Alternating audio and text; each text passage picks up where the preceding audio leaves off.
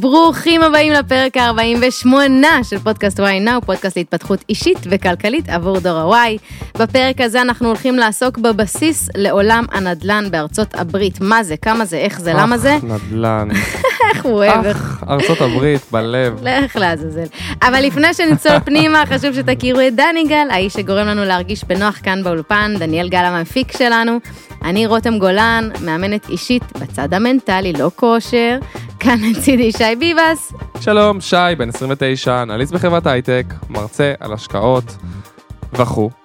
אה, ואנחנו רוצים להגיד לכם, אנחנו מתרגשים לומר לכם, אה, שאחרי הרבה מאוד זמן שאני בתור שי, לא מעט פעמים, לא, בתור אני רותם. בתור שי, לא מעט, אה, את יודעת, כמה סיפרתי לך שהיה לי קשה, כאילו שהדרך שלי בעולם הנדל"ן הייתה מאוד מאוד קשה בהתחלה, היו כל כך הרבה קורסים וכל כך הרבה אנשים, ולא ידעתי במה לבחור ואיך להתחיל, וכאילו, אני, את מכירה את זה כאילו שיש כל כך הרבה קורסים והצעות והכל כאילו שצף קצף, בדוק, אתה כבר, אני כבר רואה שחור בעיניים. נכון. אני היום עם כל הבירורים והטלפונים אתה והממליצים. ולכן אנחנו יותר מתרגשים לספר לכם, ולכן, שהשקנו ממש לפני כמה ימים את הקורס הראשון לדור ה-Y, שנקרא לא מדען, אבל משקיע בנדל"ן.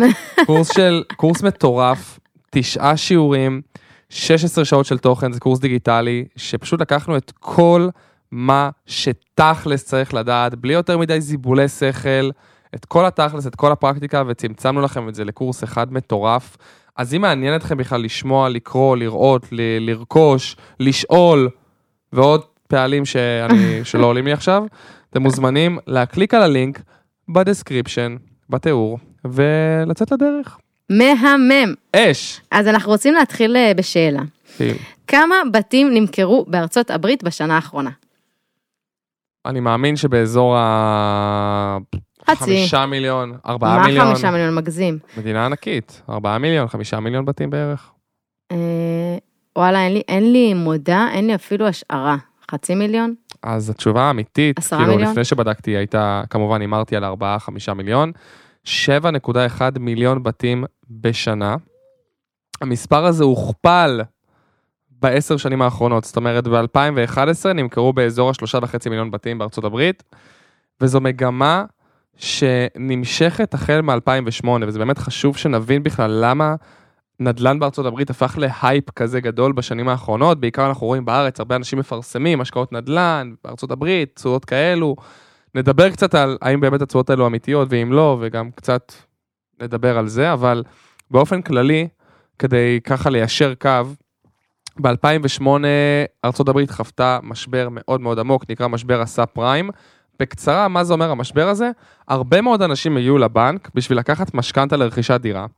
עכשיו, הרבה מאוד מהאנשים האלו הם אנשים שעובדים בעבודות שמכניסות להם מעט מאוד כסף, אבל קנו בתים מאוד מאוד גדולים ויקרים, ולבנק לא היה כל כך אכפת אם יש לך את היכולת להחזיר או לא. יכל לבוא בן אדם שמרוויח מעט מאוד, לבקש משכנתה מטורפת ומנופחת, והבנק פשוט היה נותן לו את זה.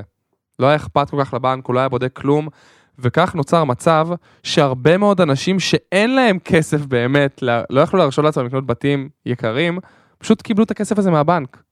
ועם הזמן לא עמדו בתשלומי המשכנתה. ואז מה הבנק עושה? מעקל לך את הנכסים. הבנקים עיק- עיקלו את הנכסים, אבל בגלל שכל כך הרבה אנשים לא יכלו לשלם, הבנקים נתקעו עם נכסים. מלא נכסים שאין להם שום דבר לעשות איתם. וזה אחת הסיבות למשבר המטורף שפרץ, והוא ממש הכה בארצות הברית, וזה יצר מצב שבתים שהיו נגיד שווים 100 אלף דולר, פתאום הייתי יכול לקנות אותם ב-15 אלף דולר, ב-20 אלף דולר, שזה היסטרי, כאילו, היא פשוט היסטרי, הבנקים רק רצו להיפטר ולקבל קצת מזומן. אה, ושם זה התחיל. ומ-2008 מהמשבר שמחירי הדירות היו בשפל, אנחנו בעלייה מאוד תלולה של מחירי הדיור בארצות הברית, כמו עלייה בכל העולם, אבל בגלל המשבר הזה, הרבה מאוד אנשים נכנסו למשחק הזה של השקעות נדל"ן בארצות הברית, בעיקר ב-2008, 2009, 2010, שהשוק התחיל להתאושש, ורכבו על הגל הזה של עליית המחירים. ובגלל זה אנחנו באמת רואים עלייה כזאת גדולה בכמות הבתים שנמכרו בשנים האחרונות, בכל כל שנה שעוברת. אמ, אז היום בעצם אנחנו רוצים לדבר על ממש הבסיס לעולם השקעות הנדל"ן בארצות הברית. מה היתרונות מבחינתנו, מבחינת דור ה-Y, מה החסרונות? איך אנחנו מתחילים, איך בונים תוכנית עסקית נכונה להשקעות נדל"ן בארצות הברית, ממה אנחנו צריכים להיזהר, וכמובן נדבר על שלושת אסטרט... שלוש אסטרטגיות ההשקעה המוכרות והשכיחות ביותר, ואתם אולי תוכלו להבין או לראות מה יותר uh, מתאים לכם ולכן. אז uh, קודם כל, לפני שאנחנו מתחילים, אין האמור מהווה המלצה, אה, אה, אה, אה, או, להשקעה יופי. או כל דבר, בלה לא בלה המלצתי בלה. להשקיע, במיוחד לא בג'קסון ובמיוחד לא במיקוד, במיוחד לא בכתובת, King Street. ואוקיי, אז היום אנחנו באמת אה, הולכים לדבר על צמד פרקים כלכליים. אנחנו נתעסק בעולם הנדל"ן, למה נדל"ן בארצות הברית, מה זה אומר נדל"ן בארצות הברית ולמה הוא השקעה כזו פופולרית היום. גם בקרב ישראלים, שזה די מפתיע, כי אנחנו לא גרים שם וזה נראה מאוד רחוק ואנחנו לא מבינים מה הולך שם, ועדיין אה, זה מאוד נפוץ פה ומעניין למה. כן. מהם היתרונות, החסרונות, כמה כסף צריך כדי להתחיל להשקיע בארצות הברית ומהן אסטרטגיות ההשקעה כמה? איך יודעים אם שווה להשקיע לבד או דרך חברה, איך מתחילים באמת, מהם הצעדים הראשונים, אבל כל זה אנחנו מזכירים על קצה המזלג, ואז כל אחד יוכל להעמיק עוד בכל אחד מהשלבים. אש. אז אני רוצה להתחיל בסיפור קצר. והסיפור הזה הוא ההשקעה הראשונה שלי בארצות הברית. הוא סיפור שנגמר לא טוב. אתה יודע, תמיד אנחנו אוהבים לספר על הצלחות. בוא נדבר רגע על כישלון. הדברים החרא. כן, בוא נדבר רגע על כישלון רותם. בואי נדבר. יאללה, כמו אתמול. לפני, לפני אה, שלוש שנים נכנסנו אני וההורים שלי לעסקה בקייפ קורל בפלורידה. אה, העסקה, הרעיון, האסטרטגיה הייתה לרכוש שטח, לבנות מעליו בית מאפס ולמכור אותו ברווח. עד כאן, הכל טוב. נשמע גדול מדי. רכשנו את הנכס, אה, רכשנו את השטח, את השני שטחים, ופתאום אחרי שרכשנו את השטחים וחתמנו מול הקבלן על הבנייה, הוא רצה איזה 140 אלף דולר, פתאום קיבלנו הודעה שהקבלן החליט לבטל את החוזה, ואמר שהוא עכשיו החליט שזה לא יהיה 140 אלף דולר, אותה עבודה, אפילו בית יותר קטן, עם גראז' אחד במקום שניים, עם מוסך, מחסן אחד במקום שניים, או חנייה אחד במקום שניים, במקום 140 אלף דולר, 175 אלף דולר. ככה? אנחנו עכשיו עכשיו? מאיפה באת? איפה תלך נשמה? ואז אמרנו, טוב, אנחנו לא רוצים, זה נראה לנו לא, לא, לא... פישי פישי, גם זה מוזר שמישהו משנה לך ברגע האחרון. עזבנו אותו, אמרנו בוא נשאיר פשוט את השטחים, נחכה כמה שנים, הם יעלו בערך שלהם ונמכור אותם ברווח. בזמן הזה, השטחים לא עושים רווח, הם פשוט שטחים. אבל, יש עליהם עבודות, פתאום העירייה מחברת אליהם צינורות, תשתיות. פתאום אומרים לך, אנחנו מחברים אליך צינור מים, איזה 500 דולר, דמי חיבור. אנחנו, אה, מה עם הארנונה השנתית? כאילו אין לך בית על זה, אבל אתה עדיין יש לך שטח, אז תשלם ארנונה. אז אנחנו מוצאים את עצמנו שלוש שנים רק מוציאים כסף, ומשלמים על החיבור צינור. חיבור חשמל, ארנונה. אה, פתאום יש לנו אה, אחד הנכסים, אחד השטחים הוא ממש על האגם, אז צריך לשים איזשהו דיקט של עץ שמונע כאילו עליית מים, בום, עוד כמה אלפי דולרים, ובינתיים אנחנו לא. רואים שקל, אנחנו רק מוציאים. עד שאמרנו אחרי שלוש שנים, די, בוא נמכור אותם, ברווח. מכרנו אותם, אחרי כל ההוצאות נשארנו עם כמעט כלום כסף ברווח, היינו עם איזה 2,000 דולר ברווח בלחץ, בשביל זה אתה לא נכנס וקונה נכס בארצות הברית, אבל למדתי מזה המון. למדתי מזה אה, כמה צריך להכיר את השטח, כמה צריך לרכוש לך אנשים נכונים בדרך, אנשים שם אמינים ונכונים, אה, וגם למדתי שלא הכל ורוד. נכון, ולא. גם יש נפילות, בוא, כמה אתה כן. יכול להיות על זה? מה כן, שאתה עכשיו מתאר, לדעת בדיוק מה הולך להיות בשוק, לדעת בדיוק, להכיר את השטח הזה, ולבחור את האנשים האמינים. סביר שבמשהו מהם אנחנו עלולים ליפול בדרך, וזה חלק מזה, מה לעשות? נכון, ובגלל זה אבל אומרים הרבה מאוד פעמים לה- להתחבר למנטורים, להתחבר לאנשים כאילו, לאו דווקא מנטורים שמשלמים להם עכשיו, אבל אנשים שחוו את זה כבר על בשרם ואתה לומד מהם על הדרך. אז זה היה הסיפור שלי, ולהבין, באמת חשוב להבין, שאנחנו תמיד מדברים על הצלחות ועל זה ושזה קורה, וואלה, כן, גם יש דברים שהם חרא. זה הכישלון. אני מגדיר את זה ככישלון, זה לא מה שציפיתי לעשות, אבל למדתי מזה לא מעט. ואני רוצה שנתחיל ביתרונות והחסרונות בהשקעות נדל"ן בארצות הברית. הרי יש לא מעט יתרונות, לא, למה, וזה למה הרבה מאוד ישראלים משקיעים בארצות הברית, אבל יש גם, יש גם לא מעט חסרונות. וזו גם הסיבה למה הרבה לא משקיעים בארצות הברית. וגם למה להבין, מתאים לי, לא מתאים לי, נכון. לפי הדברים האלו. אז היתרון הראשון הוא סכום נמוך לכניסה. הרבה מאוד מהשקעות הנדל"ן, הרבה מאוד, הבתים בארצות הברית הם הרבה יותר זולים מבארץ. במחיר של 300 אלף שקל אני יכול לקנות דירה מפורקת בירוחם, אבל אני גם יכול לקנות וילה נחמדה בפלורידה, בג'קסונוויל נגיד, אז למה ב-70, אני... 80, 90 אלף דולר. זה נגיד יתרון מאוד מאוד גדול, כי בסכום כזה אני יכול לקנות בית הרבה יותר גדול, אני יכול לעשות עליו 1,000-1,200 דולר שכירות, ובירוחם אני עושה את זה פשוט בשקלים, 1,200 שקל, 1,300 שקל על אותו מחיר, ו, וזה פותח דלתות להרבה מאוד אנשים. המינוס כאן, ואנחנו עוד שנדבר עליו, זה שהבית פה עולה 200-300 אלף שקל בארצות הברית, קשה מאוד להביא מימון, אז אתה צריך שרוב הכסף יהיה לך במזומן. בישראל, אם אתה קונה בית נגיד בירוחם ב-300 אלף שקל, אתה יכול לקבל 75% ממנו מהבנק. אז אתה לא צריך להביא הרבה מהבית. אבל זה עדיין יתרון מאוד גדול בארצות הברית. Okay. אוקיי. הדבר השני, זה שיש הרבה מאוד הזדמנויות בארצות הברית. זאת אומרת, בגלל שארצות הברית היא מדינה ענקית, אה, יש הרבה מאוד states, מדינות בתוך ארצות הברית, שהמחירים שלהם, המחירי בתים, הם נורא נורא אטרקטיביים. זאת אומרת, בארצות הברית גם יש להם, זאת אומרת, סוכני נדל"ן נגיד, שמוכרים את הנכסים, אבל גם יש אנשים שאומרים, לא בא לי להיוועד בסוכן נדל"ן, אני צריך את הכסף מהר, ומוציאים את הנכס שלהם למכירה במחירים הרבה יותר נמוכים, הרבה יותר אטרקטיביים, ולכן אתה יכול למצוא את עצמך קונה נכסים במחיר הרבה יותר זול ממה שהם שווים, בגלל שיש מה שנקרא motivated sellers, מוכרים שפשוט רוצים למכור את הבית שלהם, מבעיה אישית שיש להם, הם פשוט צריכים כסף מהר, כל דבר כזה או אחר. אבל זה קורה גם בארץ. נכון, קורה גם בארץ, לא אמרתי. אוקיי. דבר שלישי, התשואה. התשואה בארצות הברית הרבה מאוד מהפעמים, וזה מה שמושך לא מעט משקיעים להשקיע בארצות הברית, זה לא מעט, פעם, לא מעט מהפעמים אנחנו יכולים להשיג תשואות הרבה יותר גבוהות בארצות הברית. יש לי חברים שעושים 8, 9, 10 אחוז תשואה בנטו, אחרי הוצאות, בעוד שבארץ, אם אנחנו הולכים לפריפריה, אנחנו יכולים במקסימום, כאילו, לא יודע, 5, 4, 5 וחצי אחוז תשואה, שאתה כאילו חנוק.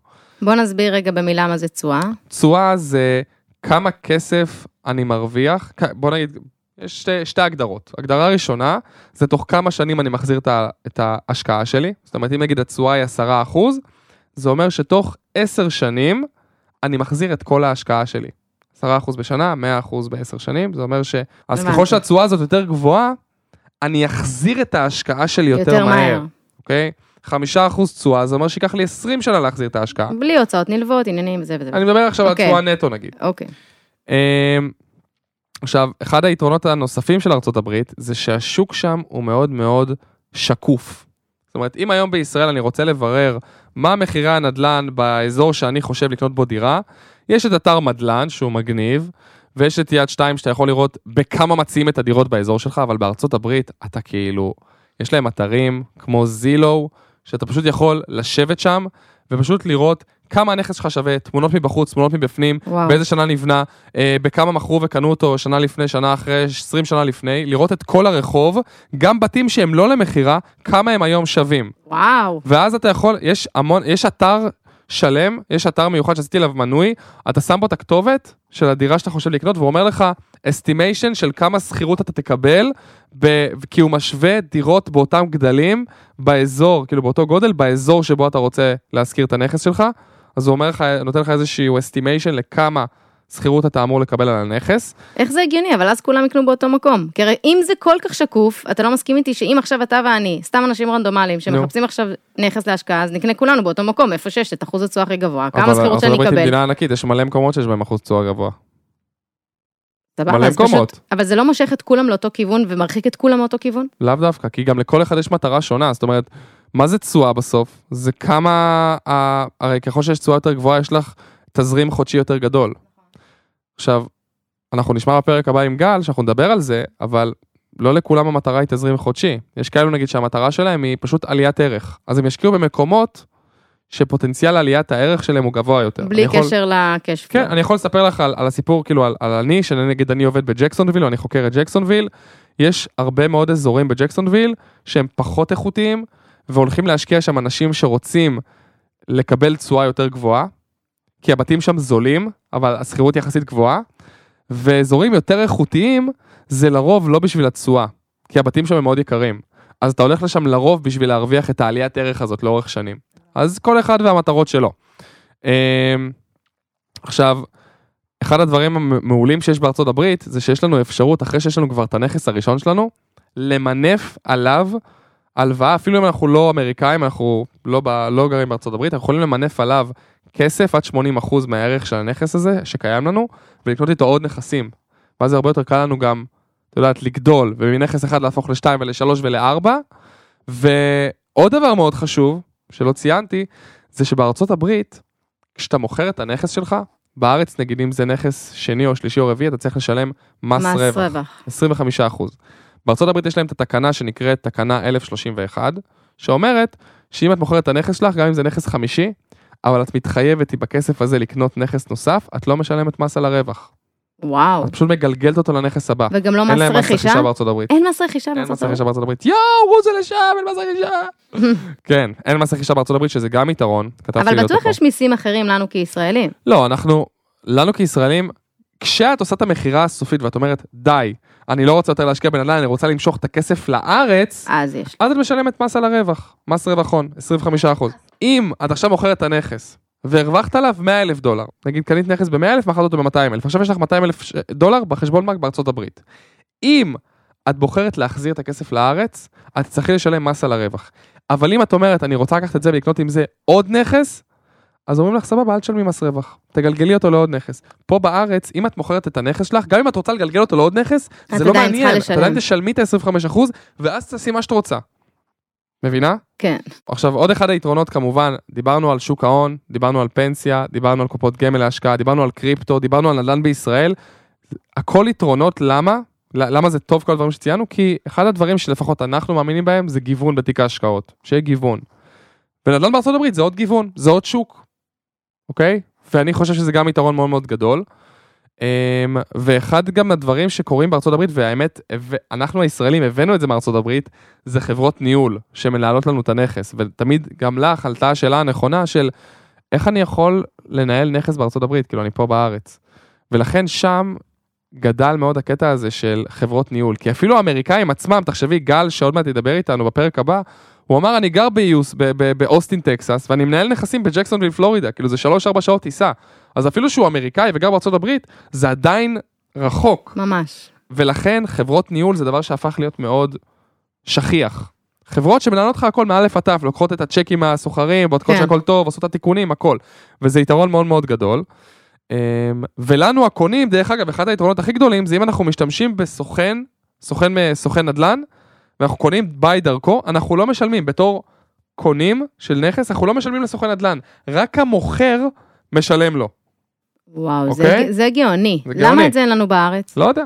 תשאלי את אה, האגודה הראשית לסוכני אה, נדל"ן בארץ. אנחנו סתומים. פה. אוקיי, אבל יש גם חסרונות נכון. שצריך להגיד אותם. נכון. אה, אז יש לנו באמת שליטה נמוכה יותר, כי זה רחוק מאיתנו, כמו נכון. שאמרנו, זה עובר דרך צד ג', מישהו שמנהל לנו, אנחנו לא יודעים כל כך מה קורה, זה קצת, השליטה קצת מתרחקת. נכון.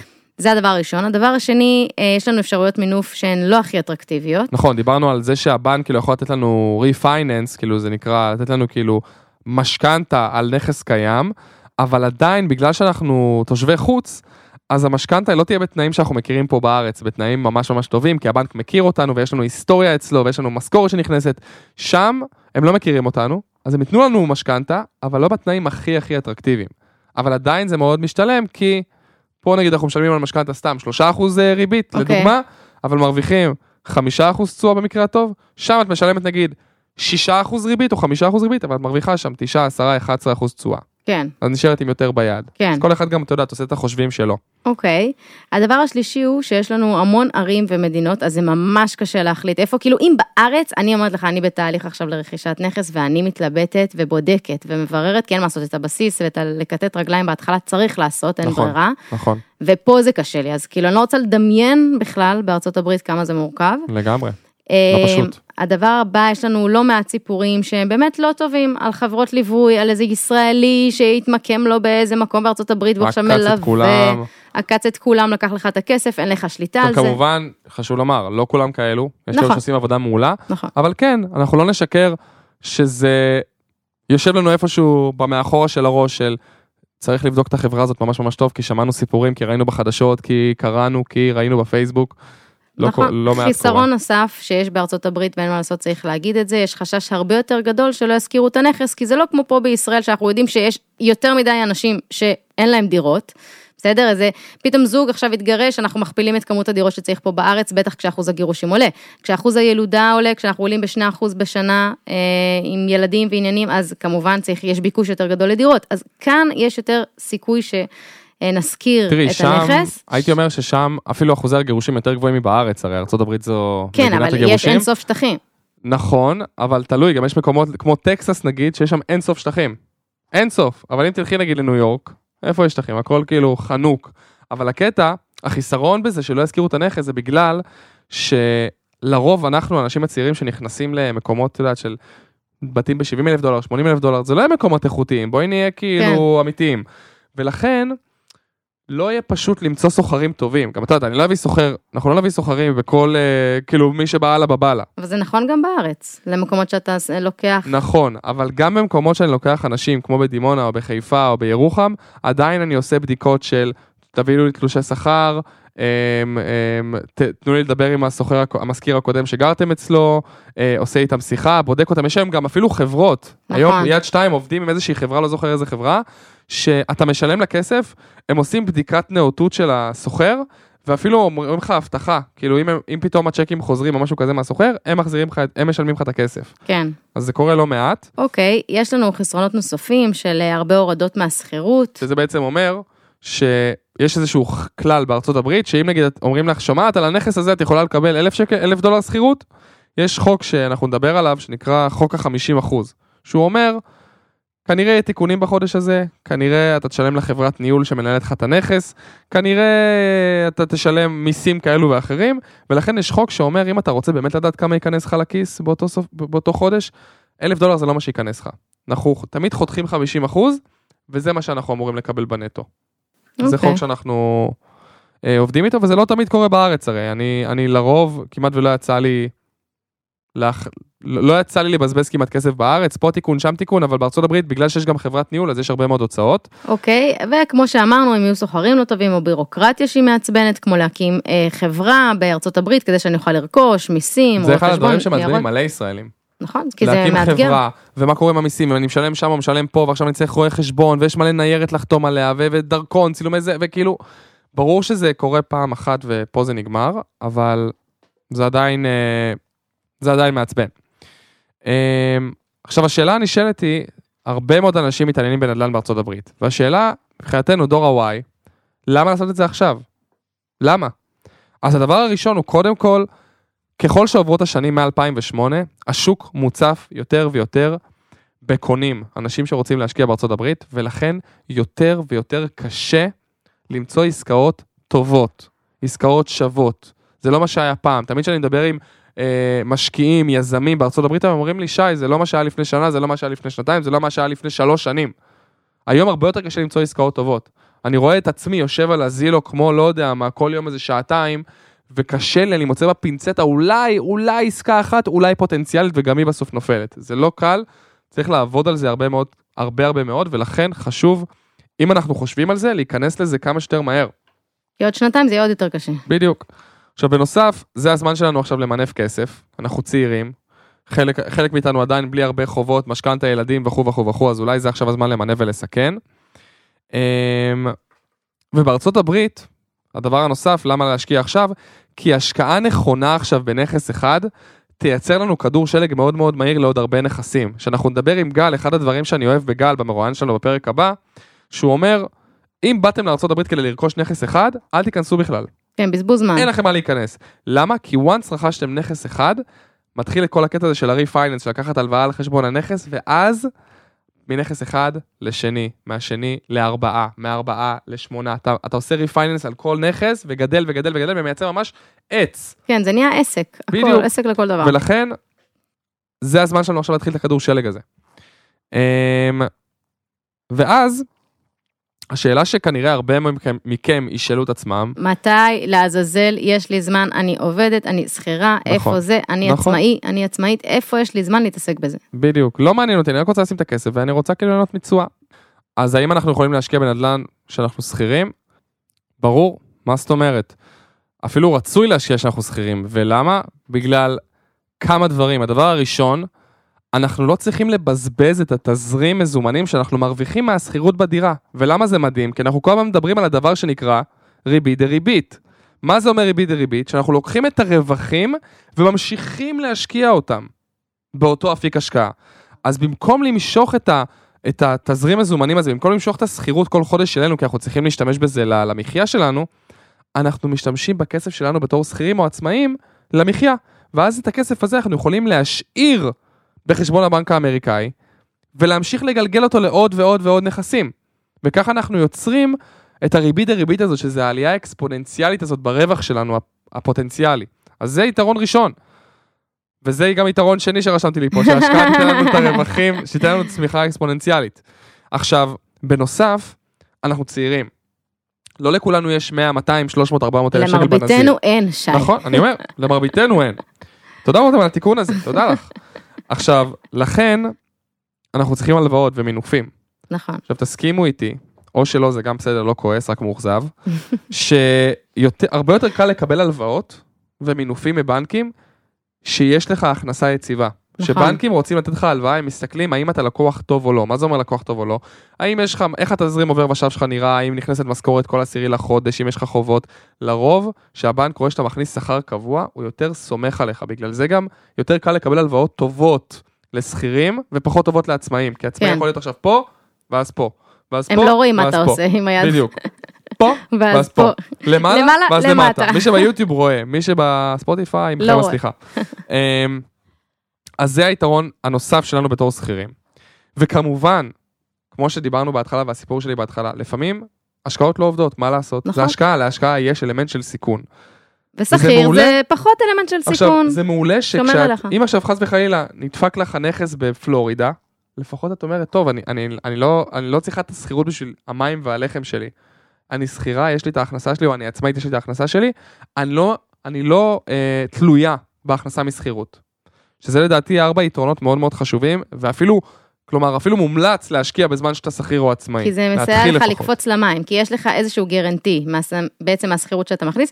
אין ספק שאנחנו גם בעד עצמאים, עצמאיות, חד ברור, משמעית, ברור. אבל פשוט ברגע הזה, גם, אגב, בעיניי שי באופן כללי, כשאני שכירה או שכיר, מן הסתם יותר קל לי לצאת להשקעה anyway, לא משנה איזה. נכון. רותם, סכמי לנו את הפרק. אז באמת מה שהיה לנו כאן בקצרה זה ממש הבסיס, ככה קצת מהחוקים שיש בארצות הברית, איך זה עובד, מה כן כדאי לעשות, מה לא יתרונות חסרונות, ובפרק הבא אנחנו הולכים להעמיק על האסטרטגיות, איזה אסטרטגיות יש בשוק אה, כרגע בעולם. איך בוחרים את האסטרטגיה שנכונה לנו. נכון, ואיזה אסטרטגיות יש בנדל"ן, מה התוכנית העסקית, איך, מה הם השלבים שאני צריכה לפעול על פיהם, ממש יהיה לכם את זה גם בקהילה. אז בפרק הבא נדבר על זה. תודה שבחרתם להקדיש זמן לעצמכם ולהאזין לפודקאסט וואי נאו. תוקירו את עצמכם על זה שהחלטתם לפתח את עצמכם אישית וכלכלית. אם אהבתם את הפרק, שתפו אותו עם אדם אחד שאתם מכירים ואוהבים, צלמו מסך כשאתם מאזינים, מאזינים לפרק ותייגו אותנו בסטורי. אתם לא מבינים מה זה עושה, כי רק בעזרתכם. ובעזרתכן. נכון. אין על אנשים, תאמין לי, נשים זה כוח. רק בעזרתכם ועזרתכם נצליח לגדול ולהתפתח ולהיות משמעותיים עבור הדור שלנו ולהגיע לכמה שיותר בני ובנות דור ה-Y. תמיד זכרו, why now? כי אין זמן טוב מעכשיו להתקדם לעבר החיים שאתם באמת רוצים לעצמכם. אמן כן יהי רצון.